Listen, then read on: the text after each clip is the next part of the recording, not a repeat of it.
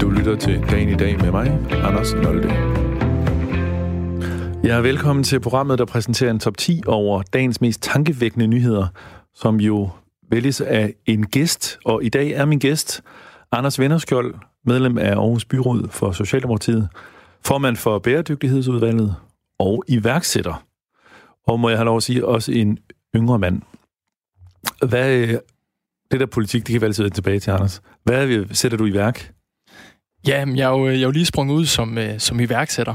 Øhm, og det, jeg sætter i værk, det er en, øh, en virksomhed, som hedder Elevate, som handler om at hjælpe unge mennesker i virkeligheden, som, som har det svært, som føler sig presset.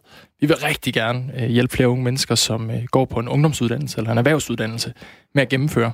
Fordi der er simpelthen for mange, der falder fra på grund af nogle åndssvage årsager, som at man føler sig presset, eksamensangst, ja. stress. Øh, så det vil jeg gerne være med til at løse. Og hvordan, hvordan vil du, så går du rundt og snakker med dem, gør dem godt humør? Nej, desværre. Øh, der så langt rækker mit talent ikke. men øh, jeg har allieret mig med, med for det første en kompagnon, Nikolaj, men, men også psykologistuderende på kandidatuddannelsen i Aarhus i første omgang. Bruge deres kompetencer til at rådgive andre unge mennesker. Det skal så foregå online, så det er nemt. Man kan gøre det hjemmefra, hvis man er ung og efter gymnasiet gerne vil slinge sig i sofaen, så kan man få hjælp hjemmefra. Ja. Så skal der ikke være særlig meget ventetid, øh, så man hurtigt kan få, få hjælp og lidt rådgivning og støtte. Så, så det kræver mange øh, psykologistuderende? Det kræver en del psykologistuderende. Dem er der heldigvis øh, også en del af. Ja. Kan de godt det? Ja, det tror vi. Vi har også en autoriseret psykolog tilknyttet, øh, som er meget dygtig, som hjælper os med at kvalitetssikre, at vi har et godt øh, produkt, kan man sige. Ja. At vi kan yde øh, en, en helt rigtig støtte. Og hvad, hvad er forretningen i det? Ligesom? Jamen forretningen er jo, at, øh, at gymnasierne øh, og erhvervsskolerne gerne vil gøre noget godt for deres elever, øge trivselen, men øh, hvis man fastholder de her unge mennesker, så betyder det også, at man fastholder sine taxameterpenge, så der kan være rigtig god økonomisk ræson for uddannelsesinstitutionerne i at fastholde bedre. Så, så tanken er, at det er uddannelsesstederne, der betaler Ja, det skal egentlig være et gratis tilbud til ja. de unge, øh, som ja. uddannelsesinstitutioner forpligter sig siger, det vil vi gerne give vores elever, ja. fordi at, øh, det er godt for dem. Og vil de det? Ja, altså vi er i gang med at lave et samarbejde med Viby Gymnasium. Her per 1. februar går vi rent faktisk i luften. Så, øh, så der er nogen, der vil. Og, ja. Så nu går vi rigtig i gang med iværksætteriet. Det, det lyder som en rigtig god idé. At der er daglige historier om unges øgede alkoholforbrug og brug af stoffer og, og det der mærkelige lattergas. Ja, jamen, Fænomen, ikke? Øh, men det, det kommer jo nok for det der stress og pres. Ja, vi ser i hvert fald i, i tallene, at, øh, at ungdommen er presset og stresset. Øh, som politiker er jeg også meget optaget af det. Ja. Øh, det tilbyder vi også en masse gode tilbud, synes jeg. Men jeg synes også, at øh, på det private marked mangler der et, øh, et tilbud. Og hvordan, det forsøger vi så at give. Hvordan var det, du øh, selv studerede? Var du presset? Øh, jeg, jeg havde det faktisk... Øh, jeg havde nogle rigtig gode år i gymnasiet. Jeg fik min første kæreste og en masse gode venner og sådan noget der. Så det var, jeg var en af dem, som havde det ret nemt ja. øh, og trives. Men øh, jeg har også familie, som havde det svært, øh, gik ja. i gymnasiet. Ja. Øhm, og, og universitetet, det var det samme? Øh, I universitetet havde jeg, havde jeg travlt med at også at få en ny kæreste og nye venner. de der damer har fyldt lidt. Øh, og, så, øh, og så en masse politik jo også. Ja, det, for du har været politisk aktiv længe. Ja, jeg er jo 27 øh, og meldte mig ind i Socialdemokratiet, da jeg var 12 og 13 år, må det have været. Ja. Så det er en del år efterhånden. Så allerede i gymnasiet var du jo sådan set altså aktiv i et politisk parti og brugt vel meget tid på det? Faktisk lige i gymnasiet var jeg ikke så aktiv. der, der var du mere passiv medlem. Ja, der blev jeg sådan rigtig aktiv efterfølgende, fordi da jeg var færdig med gymnasiet og dagligdagen, der, der skulle jeg have noget andet indhold, og det så blev, okay. blev politik for mig. Så, så det var det, der tog fart? Ja, rigtigt. Og, og hvornår kom du i byrådet? Det gjorde jeg, da jeg var 25.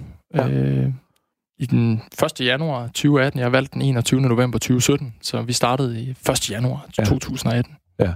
Vi vender tilbage til dit øhm, arbejde der, tror jeg. For at lure mig, om ikke vi får nogle nyheder, der handler om øh, brandvarme politiske emner.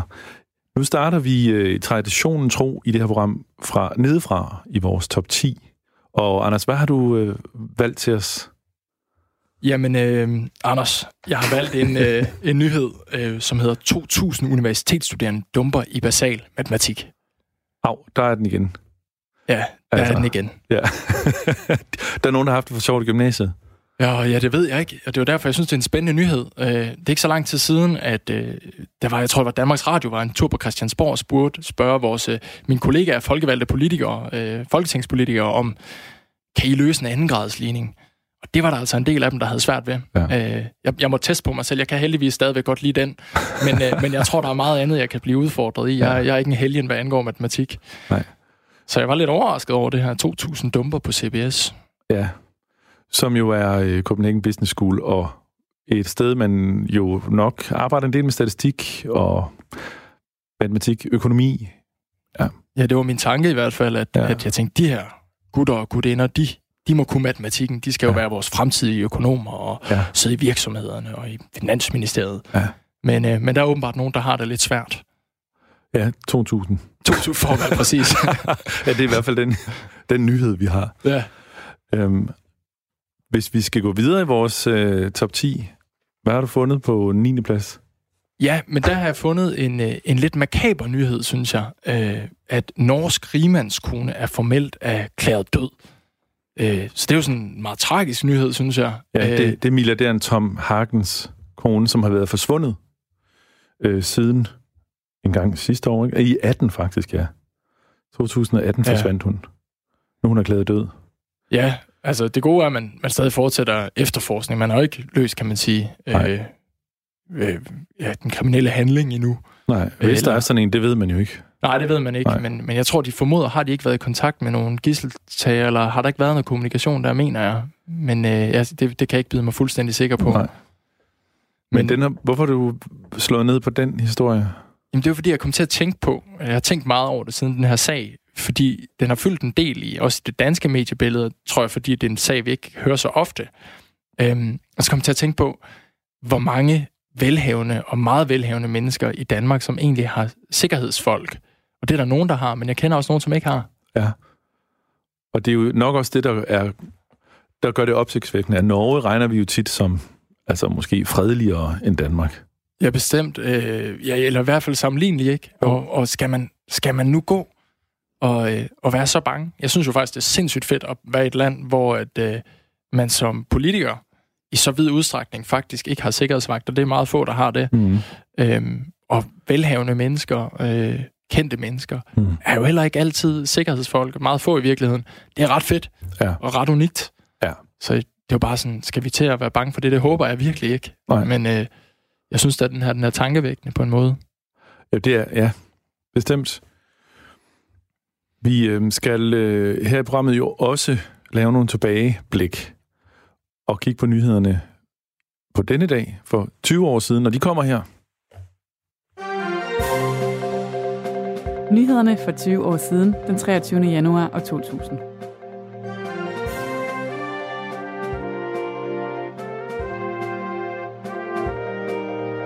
2.000 danskere skal blodtestes efter fund af en livsfarlig bændelorm i en rev, og en ekspert frygter, at parasitter fra de hastigt voksende revebestande allerede har kostet menneskeliv.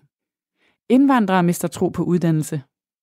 Højt uddannede indvandreres problemer med at få job afholder unge udlændinge fra at tage en videregående uddannelse. Dermed risikerer indvandrere at blive permanent underklasse, advarer forskere. Og så blev Levi's 501 korperbukser kåret som 1900-tallets vigtigste modegenstand. De originale bukser fra 1800-tallet er tilbage i butikkerne. Du har lyttet til nyhederne for 20 år siden, den 23. januar 2000.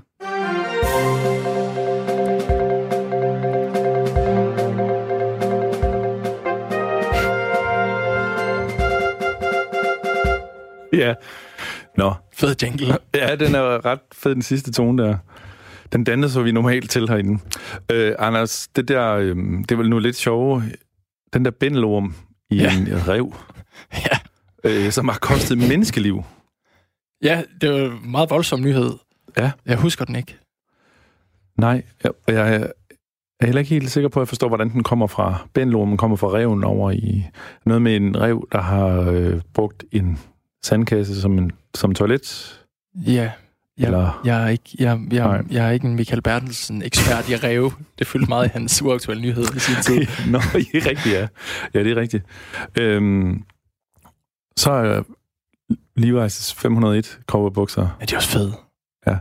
Det, det er sådan noget, du går i.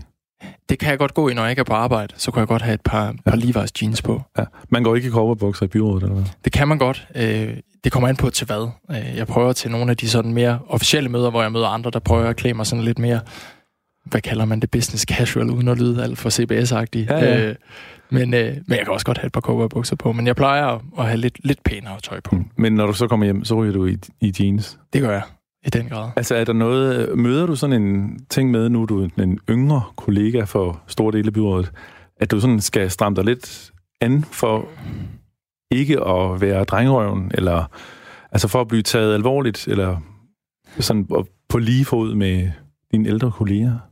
Nej, det synes jeg egentlig ikke, øh, jeg gør. Jeg tror nogle gange, de synes, jeg går for pænt klædt. Og det har jeg også nogle gange tænkt over. Jeg skal lige finde niveauet. Jeg købte en ny kobberjakke i sommer. Ja. Den gik jeg meget i. Det synes jeg var fedt. Og sådan tage det unge på sig. Ja. Øh, lidt mere, end jeg måske gør nogle gange. Ja. Men du oplever ikke sådan at blive talt ned til at... Nej, men jeg taler tilbage, hvis der er nogen, der taler ned til mig. Så, så på den måde godt. er det heldigvis godt indrettet. Det er godt. Anders, på øh, 8. pladsen på vores top 10 over de tankevækkende nyheder i dag, har du fundet hvad? Jamen, jeg har fundet nyheden om, at øh, historisk få er medlem af et politisk parti, og det er jo interessant for, for mig som politiker.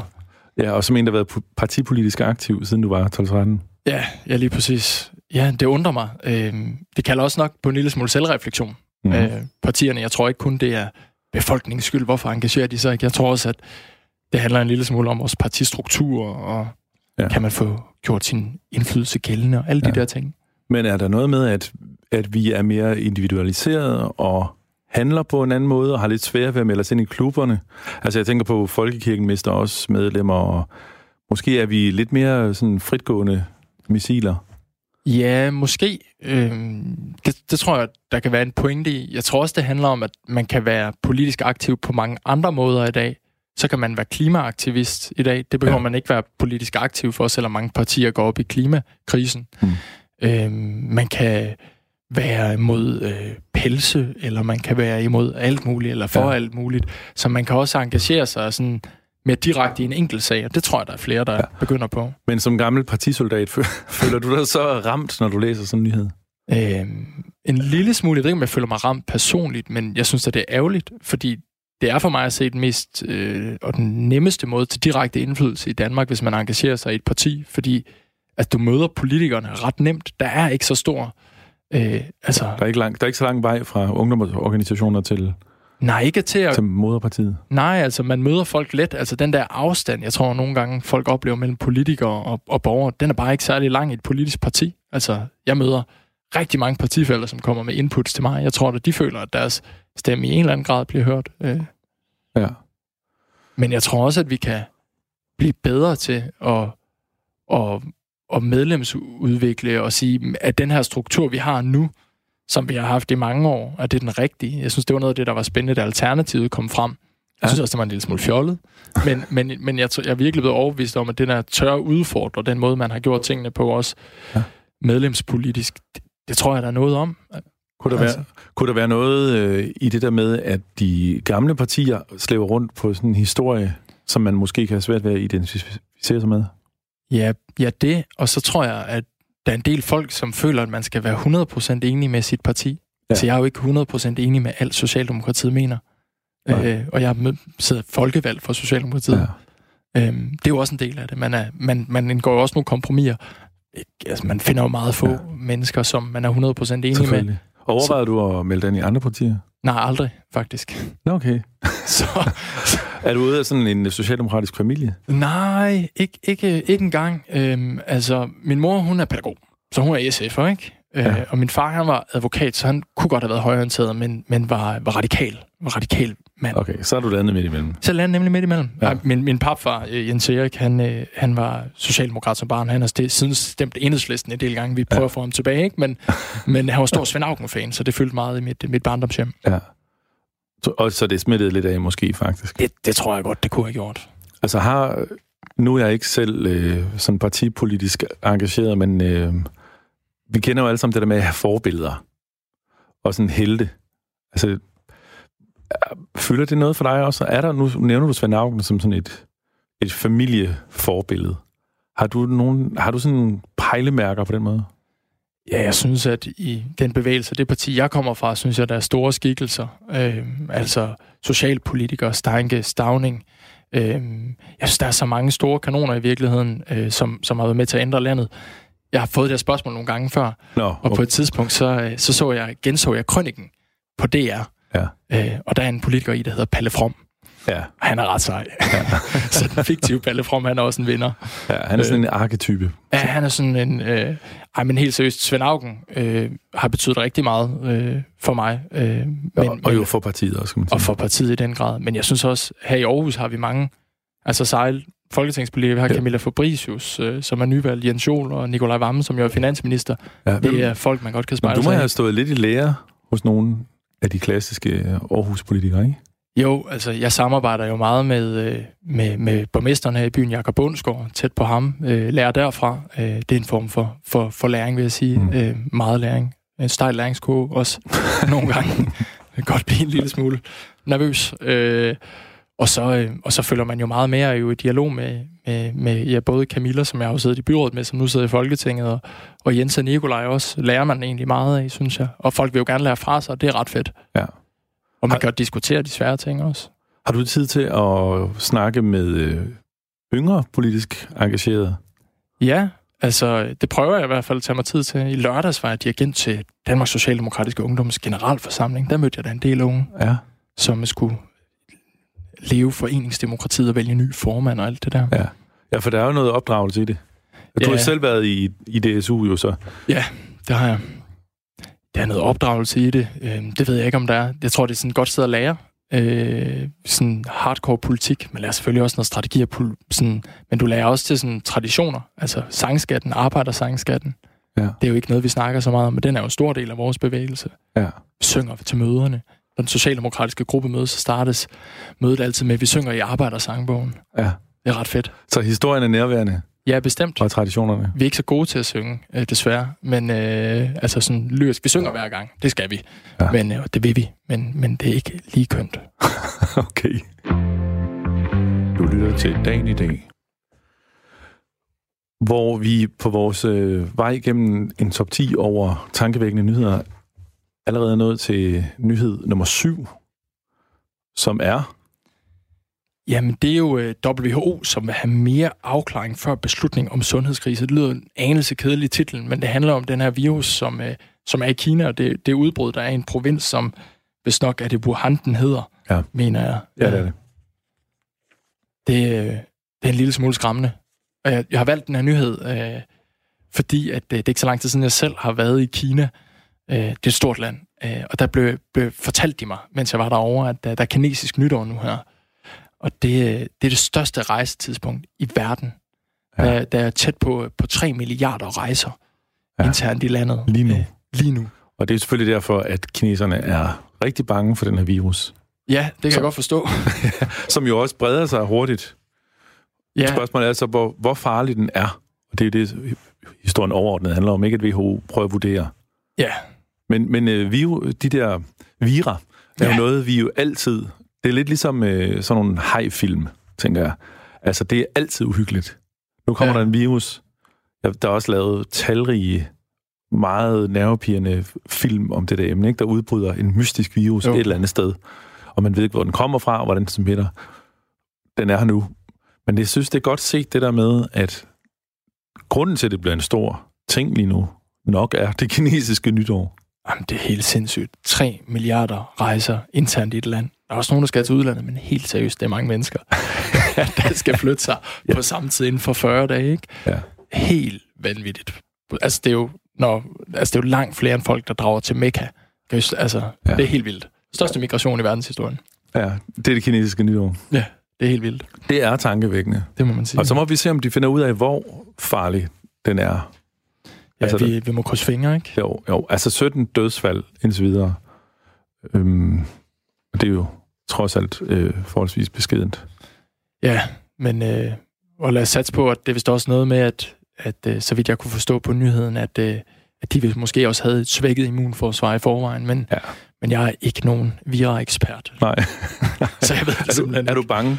Øh, Er du bange nej, for at blive forkølet? Nej, men jeg har også lige spillet Pandemic, som er sådan et øh, vira-spil, brætspil, som jeg helt klart kan anbefale til folk, Okay. hvor man skal udrydde virusen sammen, eller okay. pandemien, Ja. så, så jeg føler mig rustet. Spiller du mange brætspil?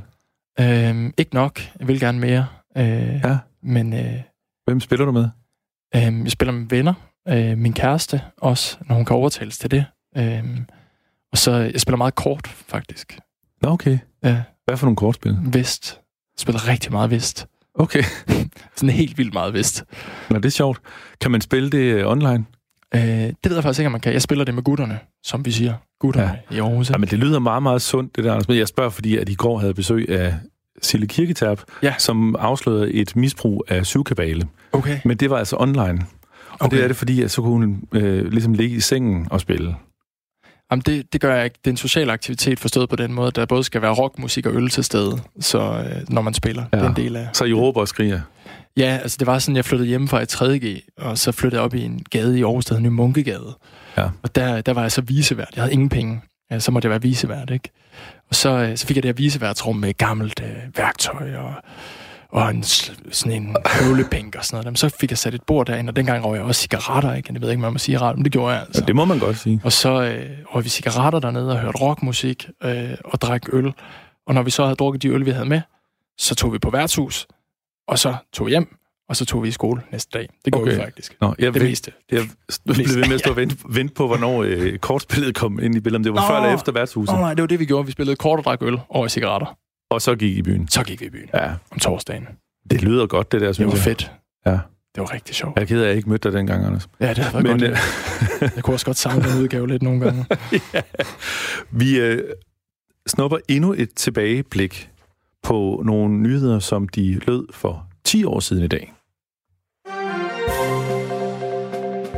Nyhederne for 10 år siden, den 23. januar 2010.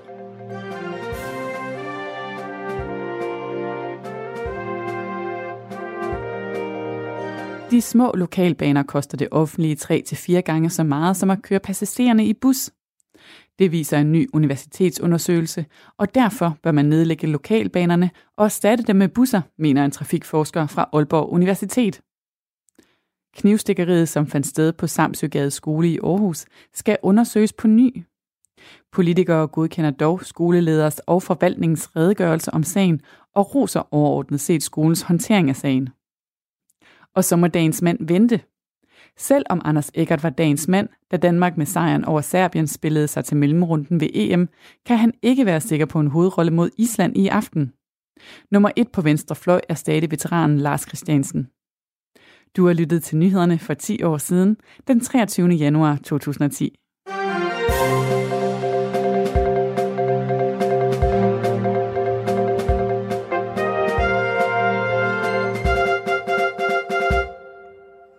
Ja. Anders, øh, er du, du må have en mening om øh, kollektiv trafik, Ja, i den grad. og de små lokale jernbaner Ja. lukkes, fordi de er for dyre. Ja, Har vi råd til at spare på dem? nej, ikke rigtigt, tror jeg. Nej. Øh, det er i hvert fald vigtigt, at vi får, får, at folk har muligheden for at tage den offentlige transport. Ja. Problemet er jo lidt, at de ikke gør det i dag, så det er sådan lidt svært. ja. Hvad skal man så gøre? Der er ingen, der tager den, men de skal, og alt det der. Det er en kompleks diskussion. De fleste plejer jo at sige, hvis nu det var lidt billigere, Ja. så ville man tage toget. Ja, det tror jeg også, man skal kigge på. Har Aarhus Byråd snakket om at lave øh, fri kollektiv trafik i Aarhus? Ja, den diskussion har været op og vende nogle gange. Det er bare sådan helt vanvittigt dyrt at gøre. Nå. Så det er sådan, der rammer realpolitik nogle gange lidt, at så er det så de børnene, vi skal spare på, eller de Ja. ældre, og det, det duer jo heller ikke. Nej. Så, så den der tanke øh, er fantastisk, og jeg vil synes, at man godt kunne arbejde på, og, og, og hvis der kom en, en, en masse penge ned fra himlen en dag, kunne der være noget, man kiggede på, men, men som det er lige nu, tror jeg desværre, det, den, den er svær. Det var simpelthen sådan et flot, klassisk politikersvar. Var det det? Ja, det var det det der med, hvis der kommer penge ned fra himlen. Ej, det, det mener jeg positivt, men hvis der kommer penge ned fra himlen. Det er selvfølgelig rigtigt. Og det, og det er jo nemt for os andre at stå og sige, hvorfor gør I ikke dit, og hvorfor gør I ikke det? Ja, det ved jeg ikke. Jeg synes, det er godt at blive udfordret på det. Jeg synes jo for eksempel noget, DSB er vanvittigt dyrt. Øh, min kæreste bor i København, så jeg pendler meget. Øh, Ja. det, det er ret dyrt. Ja. Øh, og det kan jeg da godt forstå, at, at folk føler sig afskrækket af at, at tage et tog, når det koster 400 kroner for Aarhus til København. Ja, og det der altså, er, synes jeg ikke, hvad det tankevækkende er, at man så samtidig taler om at lave en Kattegat-forbindelse. Altså en fast forbindelse fra Sjælland over Samsø Ja, til Jylland. Altså alle de penge kunne man jo også bruge til at gøre billetterne til de eksisterende tog billigere måske. Ja, altså jeg er kæmpe fortaler for en Kattegat-forbindelse. Er du det? Ja, ja det er så meget. klart, du har kærligheden siden i København. Ja, ja, men jeg håber, hun, skal, hun kommer herover, før der står en Kattegat-forbindelse. Ellers bliver det nogle lange år, tror jeg. Ja. Men, øh, men nej, det, jeg, jeg tror, der er noget andet i det der Kattegat, som det kan. Det kan altså binde... Altså det der med at kunne komme til København og Aarhus på en time halvanden, det tror jeg virkelig vil være noget musik i det. Ja, Sådan altså, for Danmark som helhed. altså nu kommer der jo timedrift mellem storbyerne Ja, det bliver inden godt. for en overskuelig fremtid. Så er vi jo tættere på i hvert fald. Ja, men prøv at forestille dig, hvis man tør at være lidt visionær, og sådan have sådan et hurtigt tog, sådan ala i Kina, Japan, Ja. Frankrig, der kunne køre mellem Aarhus og København, Ja. binde, binde Jylland og Sjælland sammen på den måde. Blæs man- hen over Samsø. Ja, eller Blæs. hvilken, hvilken vej man nu finder. Jeg tror, øh, jeg ved godt, Samsingen, de er en, det er Ja, en de er ret smule- træt af det, tror jeg. Ja, det, det, og det, det er egentlig også fair nok. Ja. Det kan jeg godt forstå. Men igen, Fynboerne er vist også, har jeg forstået. ja, ja, og det var de jo også, da Storbæltsbroen kom. Ja, og det var nok en meget god idé, trods alt. Men Ja. det er ikke, fordi man skal negligere, at det, at det er sgu nok ikke skide sjovt, at der skal komme sådan en der. Nej, Not my backyard. nej. Not on my island. Eller noget den stil. Ja, præcis. Øh, Vi skal videre i vores top 10, Ja. og er nået allerede til plads nummer 6. Ja, vi skal snakke skat. Ja. Det lyder sådan en lille smule kedeligt, men det er ret vigtigt. Det handler om, at uh, Rigsrevisionen siger, at skat ikke er god nok til at krasse, krasse kroner og afgifter ind. Og, øh, og i nyheden fremgår det, at, øh, at man har, øh, at Skattestyrelsen hvert år får krasset, som det hedder i nyheden, 98,1 procent af alle skatter og afgifter hjem til statskassen. Ja. Men det er ikke nok, siger Rigsrevisionen. Nej. Øh, er gør stadig- det bedre i Norge, hvis nok. Ja, 5,5 procent, nej, 5,5 milliard, vi Ja. får klip af. Ja. Stadigvæk. Det er også en slags penge. Ja. Det, Bliver kan- du, det kan man godt få noget kollektiv transport for. ja. Bliver du vred? Øh, ja, det gør jeg, fordi jeg synes, at skat og skandaler i skat har fyldt rigtig meget de sidste par år. Og det er ligesom grundlaget for vores samfund, og det fantastiske samfund, vi har. Ja. Ja. At vi betaler ret meget i skat, øh, men til gengæld har vi et ret fedt samfund, og et af de mere lige samfund. Det synes Ja. jeg er en god ting. Ja. Så det er bare lidt en forudsætning, at de der kro- kroner bliver krasset ind, men det er jo, det er jo en konsekvens af, af, i min optik, sådan ret dårlige politiske beslutninger. Har du nogen sådan, på den måde, emner eller sager, som gør dig sådan mest vred? Øhm, ja, sådan ekstrem ulighed gør mig Ja. virkelig vred. Det har jeg virkelig svært ved at tage, og det synes jeg virkelig er... Altså de der vanvittigt rige mennesker, i virkeligheden også, også mindre end det, øh, og så den ekstreme fattigdom, vi jo også ser i verden. Ja. Øh, det, det, det, altså på den måde mennesket en, en virkelig en syret, øh, ikke en konstruktion, men en syret, hvad er det, en race, eller hvad er det, menneskerasen? Fordi Ja. ja. vi som kollektiv har vi steder i verden, som i Danmark, hvor selvom vi arbejder på det, smider mad ud rigtig mange mennesker hver dag, og så har vi rigtig mange mennesker, der dør af sult Ja. på en og samme tid. Det, er- det er en ret syret. Ja. Øh, det, det, det, det er bare ret syret, synes jeg. Ja, ja. Det, Det, er de, det er banalt, men, men alligevel vanvittigt. det er de der spørgsmål, som har fået dig, fået dig ført ja, forløbet til byrådet, eller, eller hvordan? Ja, altså for lokalt handler det jo om også at skabe en lige by for mig, ikke? Altså, de store byer, de bliver dyrere og dyrere at bo i. Hvordan skaber vi plads til, at almindelige mennesker, som har almindelige indkomster med almindelige jobs, også kan få lov at bo i nogle, nogle byer, som vi selv synes er fede, øh, og gøre meget for at blive fede. Det Ja. synes jeg er et problem, hvis det kun er folk, som, øh, som tjener rigtig mange penge, som kan bruge det. Det er et ret stort problem for byen. Også det, jeg synes, det gør det til en mindre spændende by også. Så, øh, men altså, på, den globale, på det globale plan, der fylder det der med den ekstreme rigdom og den ekstreme fattigdom meget, synes jeg. Det er vanvittigt. Ja. Også det der med at placere sin store overskud i skattely. Hold nu op. Betal jer skat. Hold ja. nu Ja. op, ikke? Altså, Jo. jeg må være politisk. Det er godt. Du er et politisk dyr, det er ingen tvivl om. Og du skal tage os videre til nyhed nummer 5. Ja, jeg skal lige have overblik over mine papirer. Øhm, jo, den her, den hedder, kommunerne skal selv betale for støtte til anbringelser. Det mm, handler jo lidt om, at statsministeren i sin nytårstale siger, at vi skal til at anbringe flere børn. Ja. Øhm, den, det er jeg egentlig grundlæggende ret enig i. Øh, det er jo virkelig indgrebende at tage barnet fra andre mennesker, Ja. som ikke vil have det. Jeg har selv været med til det. Jeg sidder faktisk i det udvalg i Aarhus Kommune, eller er suppleant til det, som er med til at tvangsfjerne børn. ja. Øh, ret, ret speciel opgave, må jeg sige. Øhm, Og men når man, Ja, meget. hårdt- hårdt- ja. Øh, ja, altså du får de her kæmpe sagsakter ind, og man bliver sådan så deprimeret af at læse det. Altså fordi det er jo, det er jo børn, som virkelig er svigtet til det, ikke? Ja. Øhm, det er virkelig hjerteskærende læsning. Man bliver sådan virkelig grunddårligt humør af det. Øh, så på den måde er jeg glad for, at jeg ikke sidder der hele tiden. Men, øh, ja. men, men, men, øh, ja. men historien her er så, at, øh, at regeringen vil ligesom bruge flere penge på det, men ikke flere penge. Ja, altså, de vil ikke sådan rigtig kompensere kommunerne. Nej. Øh, vi skal omfordele mellem kommunerne. Og der synes jeg jo normalt, det er god skik, hvis man beder os om at løse en opgave, at man så også sender penge med. Ja. Det er sådan en god skik, synes jeg. Men det kan være, at det dækker over, at der er simpelthen er nogle kommuner, der er har noget større byrde der. Altså, at, ja.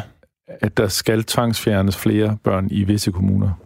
Det er klart. Øhm, lige nu fylder det jo meget. Jeg ved ikke, hvor meget det fylder i det nationale mediebillede. Nok ikke så meget, men, men udligningsdiskussionen fylder jo rigtig meget på politisk niveau, altså hvordan man omfordeler mellem kommuner. Ja. Og det er jo det her, som også spiller en lille smule ind i. Øhm, men hvis man har en ambition fra regeringens side, som jeg egentlig synes er en fornuftig ambition, at, øh, at der er nogle børn, som ikke skal vokse op hos nogle forældre, så bliver man altså også nødt til at tilføre ekstra ressourcer, og ikke kun omfordele mellem, øh, mellem kommuner, hvor der ikke er så mange, der tvangsfjernes, til, til steder, hvor der, der er flere, der bliver tvangsfjernet. Ja. Dermed en opfordring. Dermed en opfordring, og, og dermed er det tid blevet, blevet tid til endnu et tilbage blik. Fedt. Nemlig på dagens nyheder for fem år siden. Nyhederne for fem år siden, den 23. januar 2015.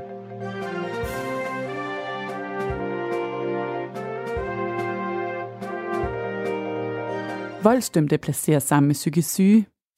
Dømte og potentielt farlige patienter bliver stadig oftere placeret på psykiatriske afdelinger sammen med almindelige mennesker. De behandlingsdømte skaber et utrygt eller decideret voldeligt miljø for de andre patienter, advarer organisationer.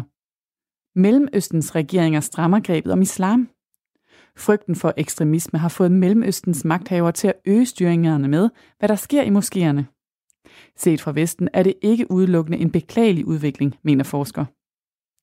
Og så berettes der om en massiv hjælpepakke, men tvivl om effekten. For selv om den europæiske centralbank overraskede ved at lancere en endnu større hjælpepakke, end finansmarkedet havde ventet, tvivler mange på, at tiltaget i sidste ende kan redde Europas nødstedte økonomi. Du har lyttet til nyhederne for fem år siden, den 23. januar 2015.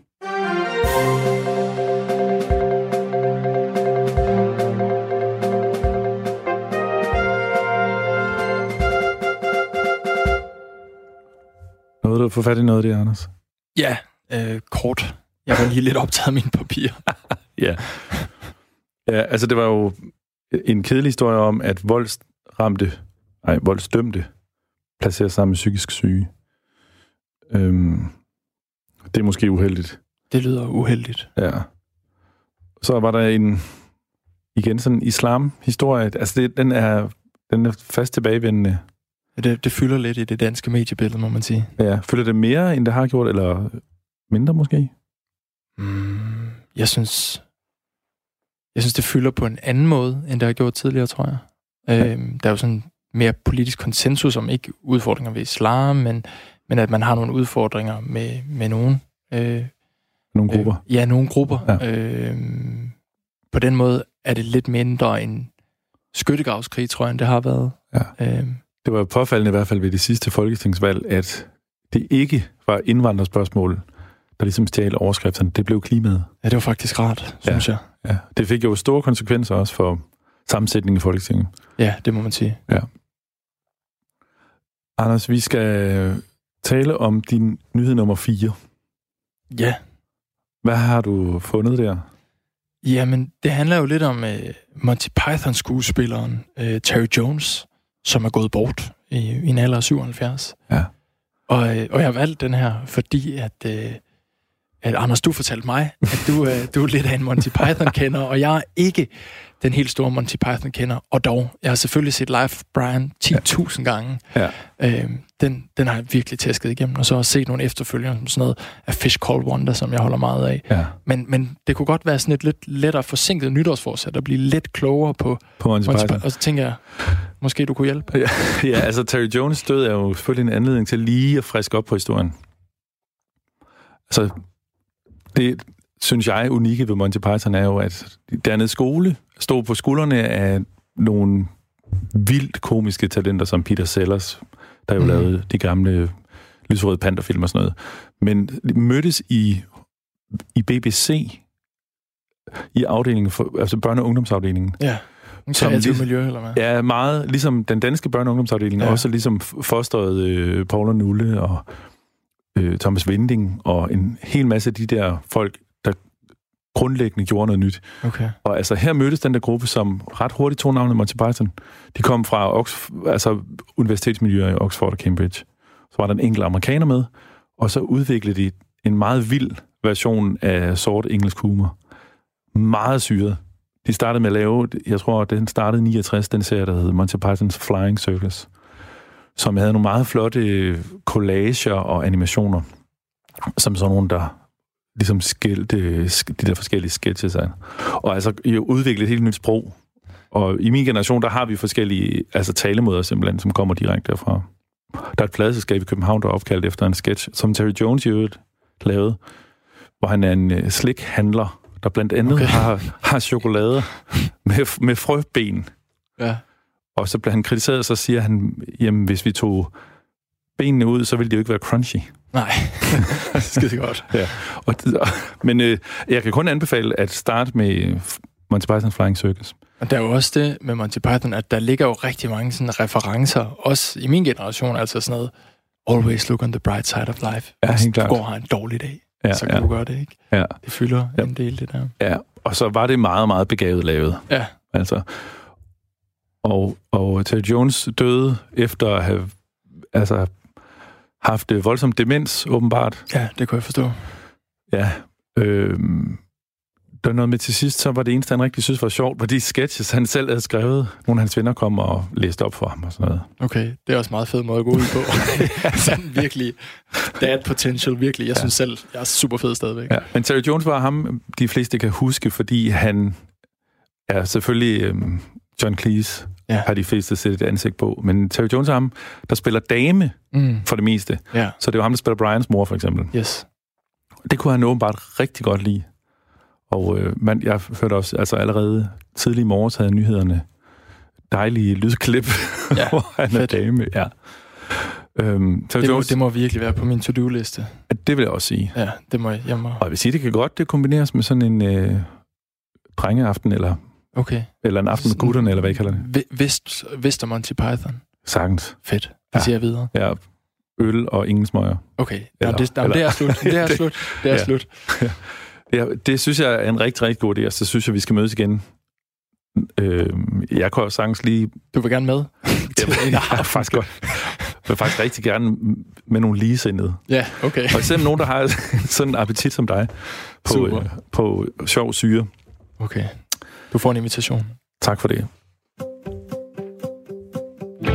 Du lytter til Dagen i dag, hvor jeg har besøg af Anders Vennerskjold, som er medlem af Aarhus Byråd og formand for Bæredygtighedsudvalget med meget mere. Og vi er på vej igennem en top 10 over dagens mest tankevækkende nyheder, og er nået allerede til en tredje plads. Ja. Hvad skal vi tale om, Anders? Nu kan vi ikke trække den længere. Vi skal snakke en lille smule Trump.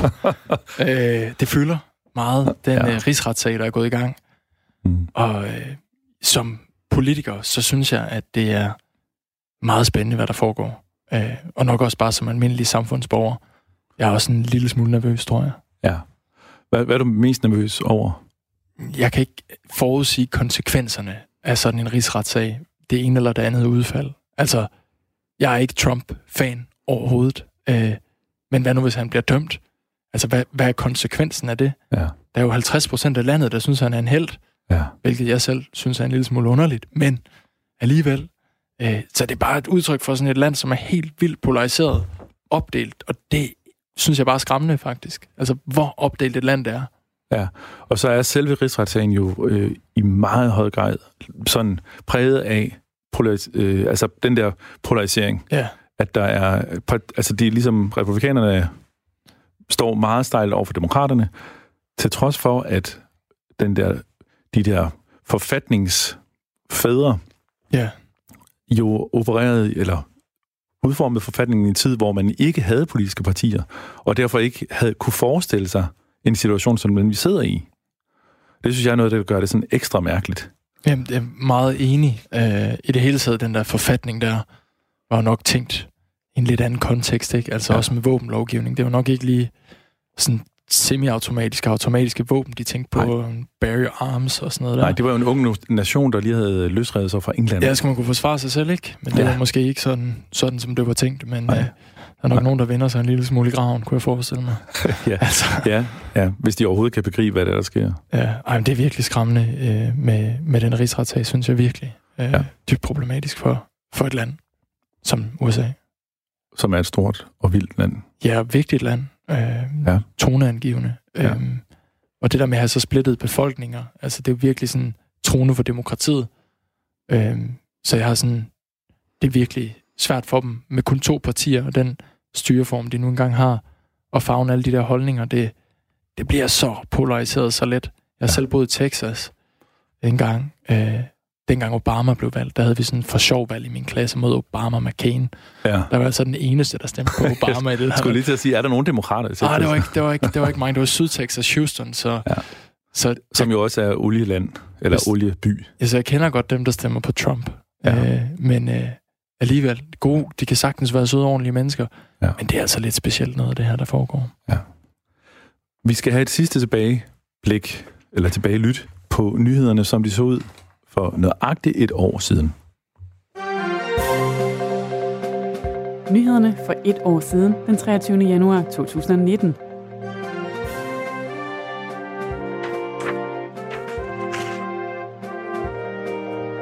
Vigtig dansk kulturarv ligger gemt i bankbokse. Nogle af de kulturarvsskatte, der er vurderet mest værdifulde for danskerne, kommer måske aldrig for dagens lys, men strander i bankbokse. Det skyldes konflikt mellem udenlandske købere og den danske stat. Helt ekstraordinært kan man fra februar se to såkaldte bankbokssager på Kunstmuseet Nivogård. Trods Socialdemokratiets udspil skal unge faglærte og ufaglærte arbejde til de over 70 år. Hvis Socialdemokratiets skitse til en tidlig folkepension bliver til virkelighed, vil en 30-årig murer nemlig fortsat skulle arbejde til han er over 70 år. Og så rykker klimaangsten ind i bøger til børn, der har brug for at forstå tingenes tilstand. I 1970'erne var mange børn bange for atomkraft og atomkrig, men i dag er klimaforandringerne en kilde til bekymring, og det smitter af i børnelitteraturen, hvor flere og flere bøger har klimaet som tema. Gode børnebøger kan hjælpe børn, så klimafrygt ikke tager over, påpeger børnepsykolog. Du har lyttet til nyhederne for et år siden, den 23. januar 2019.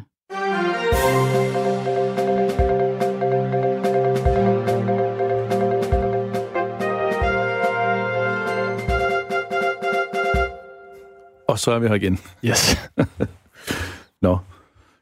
De historier der, det der med vores øh, kulturarv, som ligger gemt af vejen, fordi at der er sådan øh, nogle konflikter mellem nogle udenlandske købere og den danske stat, det er sådan lidt mærkeligt. Ja.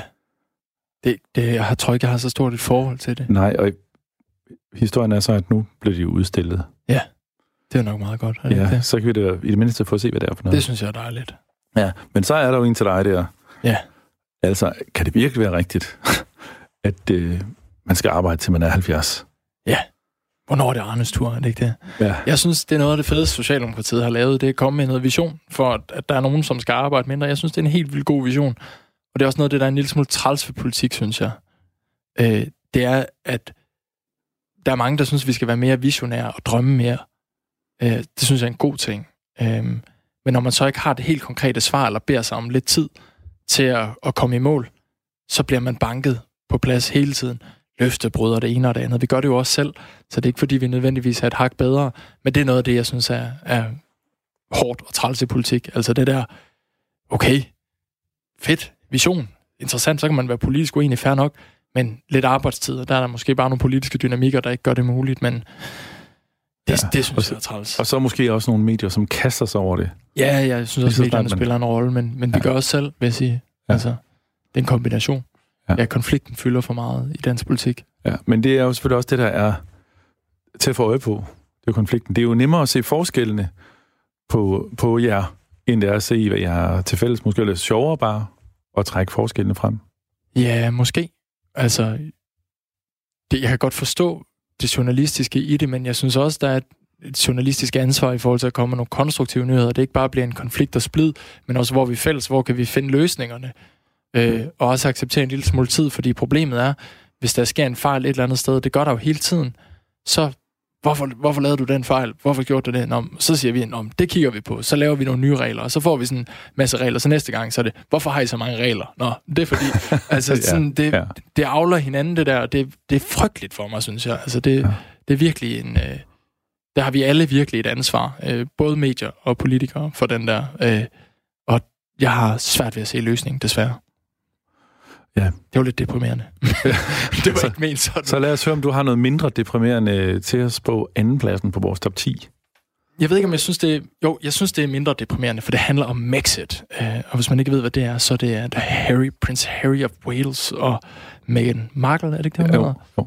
De, de, ja. ja, de forlader det britiske kongehus jo. Ja, de ved ikke mere. De giver afkald på deres titler og flytter til USA eller Kanada. Ja, det skal de ikke have mere af. Nej. Nej, tak. Ja, Hvordan? det synes jeg er spændende.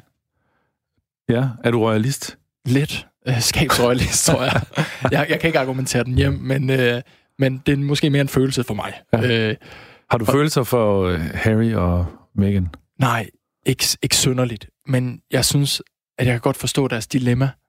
Øh, og jeg synes, det er et meget interessant dilemma at være født ind i en total konservativ institution, og så skulle være ung og relativt progressiv og moderne, det der clash mellem det moderne samfund og så den der helt vildt indelukkede ja. institution, som det britiske kongehus jo også er. Ja. Det, det synes jeg er spændende, og også ret skræmmende. Ja, og så er det jo selvfølgelig også den hage ved det, at Harry han er nummer 6 ja. i, øh, i tronen følger rækken der. Ja. Så er der jo slet slet ingen udsigt til, at han kommer på arbejde. Nej. Direkte. Han kan være ambassadør for forskellige gode sager. Ja. Det, ja, det har jeg tit tænkt på, at det, på mange måder lever de kongelige jo et meget materielt øh, privilegeret liv.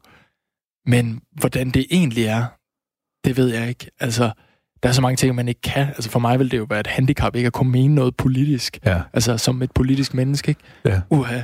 Det er jo de sidste, den sidste familie, der, der bliver født til noget. Ja. Altså i gamle dage blev man jo skummer, hvis ens far var det, og så videre. Ja. De er de sidste, ja. der bliver født og ved, hvad de skal hver morgen. Ja, den er, den er sådan rimelig hugget i sten for en del af dem. Ja. Heldigvis synes jeg, at, at, at kronprinsen i Danmark har, har, har også fået plads til at gjort noget for at modernisere sin rolle og med, med sin, sin løb rundt i, i verden, men også insistere på at sidde i den olympiske komité og, øh, og, og også have et familieliv og en folkeskole til ungerne og, lave ja. mad selv og sådan noget der. Det, det synes jeg er ret fedt. Ja, de flytter jo til Schweiz nu. Ja, det kan jeg forstå. I en periode, og det er jo det der med, at altså, har børn, der skal gå ind i international skole, og derfor vil vi være tættere på dem. Ja. Så det er jo... Ja, det er vist en kortere periode, det der Schweiz-projekt, er det ikke det? Er det ikke nogle måneder, øh, de skal prøve det af, så vidt jeg har forstået? Du ved allerede mere om kongefamilien end mig. Jamen, jeg følger lidt med. jeg hæfter mig mest ved, at de havde en skihytte. Ja, det lød dejligt. Ja, som man ellers har kunne lege, men nu kan man så ikke det, fordi de skal bruge den selv. Okay, ja. Men øh, jeg jo klart, for klart lyst, med det samme lyst til at se nogle billeder af det der øh, lækre sted. Ja, inden for sådan en ejendomsmaler. På en øh, alvetop. Det er jo sådan en rimelig kendt sag, at øh, kronprinsen godt kan lide noget rock roll og sådan noget. Og ja. jeg vil vide på, han laver det der med at banke vinduerne op og høre står på en alvetop med Shubidua, mens han danser rundt i øh, underbukser med en fadøl. Men ja. Ikke mere, desværre. Nej, nu er det familie. Nu er det familie. Ja, nu er familiens ikke residens. Ikke mere Nej, eller fadøl. og men ellers kan jeg ikke blive ved med at løbe sådan. Hvad med dig i, i grund nu? Du var god til at, at hygge dig med drengene. Ja, det I din studietid. Ja. Har du tid til det der stadigvæk? Det har du så lidt? Øh, lidt. Ik- ikke så meget, øh, som, som jeg kunne have lyst til, tror jeg. Nej. Øhm, men øh, jeg, sådan, jeg sådan prioriterer noget så kedeligt som at løbe lidt. Øh, ja, apropos det, kronprinsen. Det er virkelig sådan noget... Jeg, jeg, jeg er 27, ikke?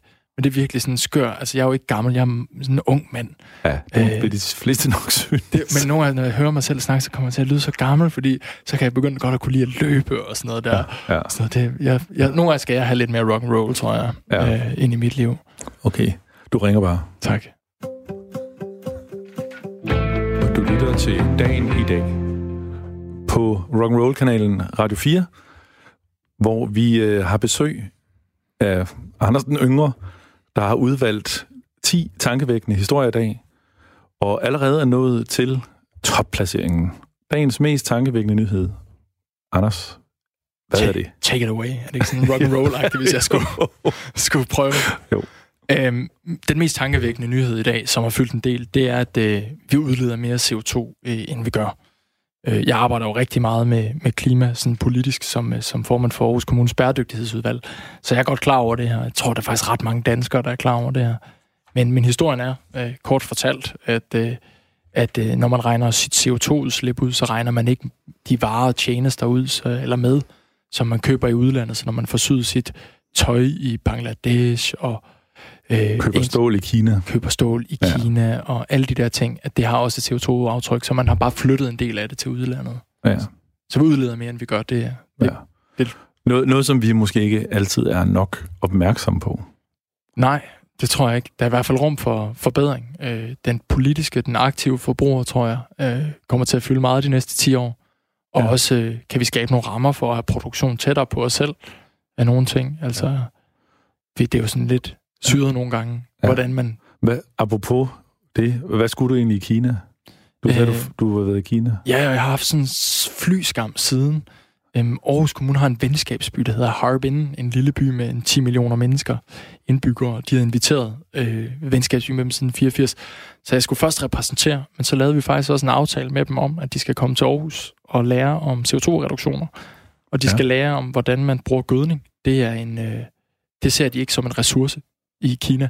Så det skal de lære. Så hvis vi kan være med til at, at åbne op for et erhvervsliv og sælge nogle løsninger og lære dem om CO2-reduktion, så begynder det at batte lidt, at øh, når vi i Aarhus kan, og de så implementerer ja. i, i stor skala i en lille by med 10 millioner mennesker. Ja, og så de der, det der ton CO2, du udledte på din rejse, måske øh, kommer de hjem igen. Ja, det, det var målet i hvert fald. Ja. Øhm, og så må vi plante nogle træer, tror jeg. Ja. Rejser du meget det hele taget? Øh, nej, jeg, jeg tænker faktisk meget over... Øh, ja, du rejser jo så til København. Jeg, jeg tager toget øh, eller bussen til København, øh, men det fylder faktisk rigtig meget for mig, og jeg, jeg kommer ikke til at undgå det. Det er en del af mit arbejde også at skulle ja. rejse. Øh, og jeg mangler, synes jeg, at vi finder nogle gode løsninger på, hvordan vi kan lave noget klimakompensation. Jeg har sådan lidt en drøm om, at både med nationalt, men også i Aarhus, hvis man gerne vil klimakompensere, så skal vi rejse noget skov lokalt. Ja. Så kan man give til det både som privatperson og som, som virksomhed, når vi rejser i sådan officielle ja. øje med.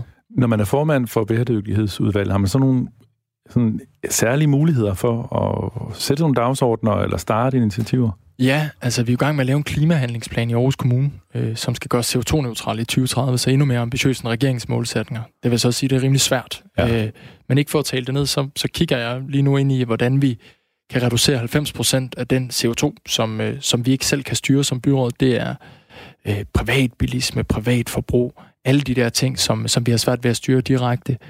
Kan vi, jeg har en drøm om, apropos visioner og drømme, at vi skaber sådan en klimabevægelse, klimafællesskaber, hvor at øh, man som borger får information fra kommunen, som man egentlig stoler på, men også redskaberne til, hvordan er det så egentlig, man kan gøre det.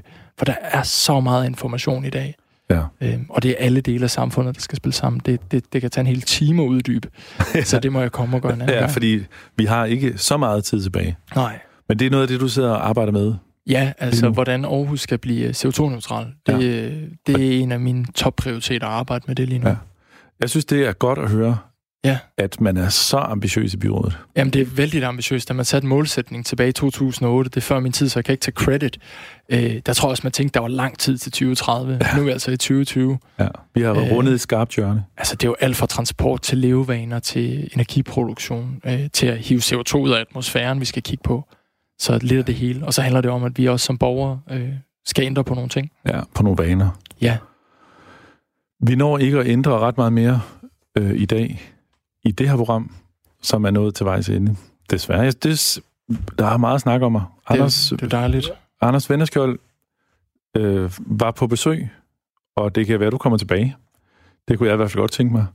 Du har lyttet til dagen i dag, og øh, vi er produceret af Paseo for Radio 4. Man kan finde øh, programmet på appen, på, også på en hjemmeside, tror jeg, og ellers, hvor man kan hente podcast. Og Der er ikke andet at sige, end at programmet er tilbage på mandag med min vikar, Johannes Andersen. Jeg skal nemlig selv ud og flyve, og jeg skammer mig allerede. Men nu er der nyheder.